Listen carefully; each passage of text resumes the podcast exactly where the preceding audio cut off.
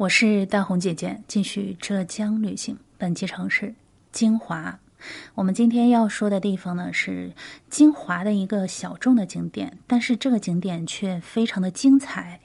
因为它是全世界唯一的佛手文化园，一个浙江省劳动模范创办的度假园林景区。今天的这一期游记呢，其实是我之前在浙江自驾游的路上路过的一个小众的景点。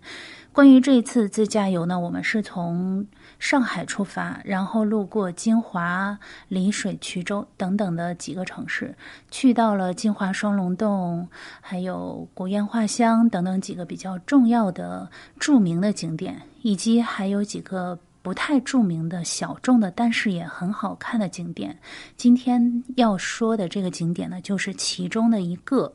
关于这次自驾游呢，其实很多东西我到现在也没有写完，留下了一大堆的图片还有影像，在之后的节目中呢，我会慢慢的去总结，把它们写完之后呢，我会一一补上。今天我们先来说这个佛手文化园。有道是无雨不江南，如果江南旅行不下雨，那将是一次不完美的旅程。结果到达浙江金华的第一天就下雨了。金华的天气在炎炎夏日可以说是一言难尽，没有下雨的时候呢，温度接近40摄氏度左右。它不同于北方烘干式的高温高热，不是烤，不是燥，甚至不是闷，而是湿热。金华的热带着蒙蒙的湿气，就像穿着涤纶的不透气的衣服走进热津津的大浴室那种感觉。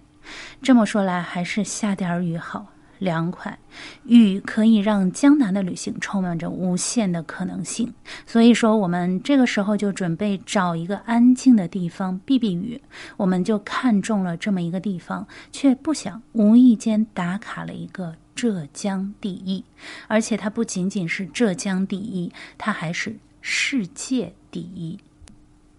这是一个很小众的景点，也是度假式的江南园林。它所在的浙江金华的山口村是一个交通还算便利的冷门的目的地，门口有公交车 K303 路。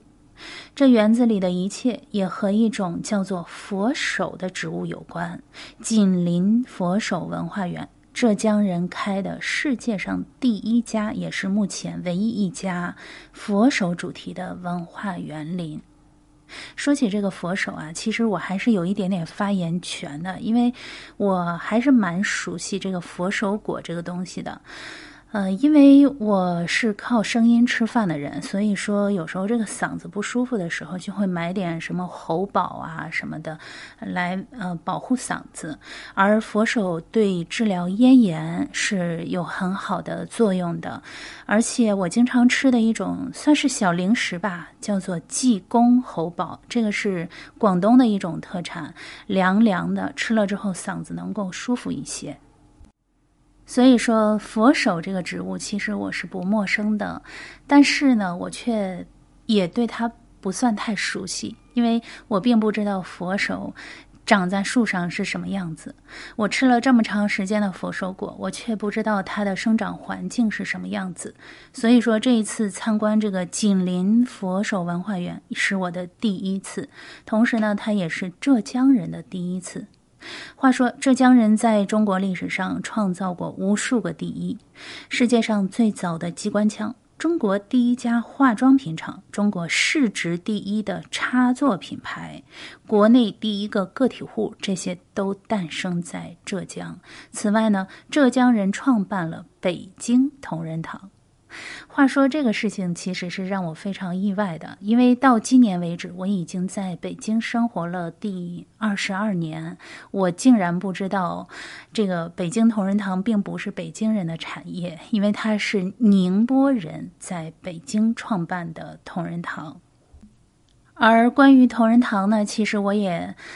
了解到，这个同仁堂并不是全国唯一的一个标志，因为还有南京同仁堂。同时呢，北京的稻香村也不仅仅是只有北京有，因为河北也有稻香村，好像南方杭州还是苏州也有稻香村。所以这个事情其实好多好多的东西都和浙江人有关，这个是我在浙江旅行了好长时间之后才了解到的事情，也不得不佩服浙江人擅长发明创造，乐于探索，勤于钻研，敢于做各种各样冒险尝试的精神。而这一次打卡的紧邻佛手文化园也是浙江人的一次冒险。之所以说佛手柑是冒险的植物，是因为佛手柑对于生长环境要求非常的高，只有在特定的气候和土壤中才能够健康存活。它原产自意大利的北部，那个地方是多种地貌汇杂一体的地中海气候，而浙江金华这多雨又湿润的地方，佛手柑能活得了吗？我们下期再说。我是大红姐姐，下期见。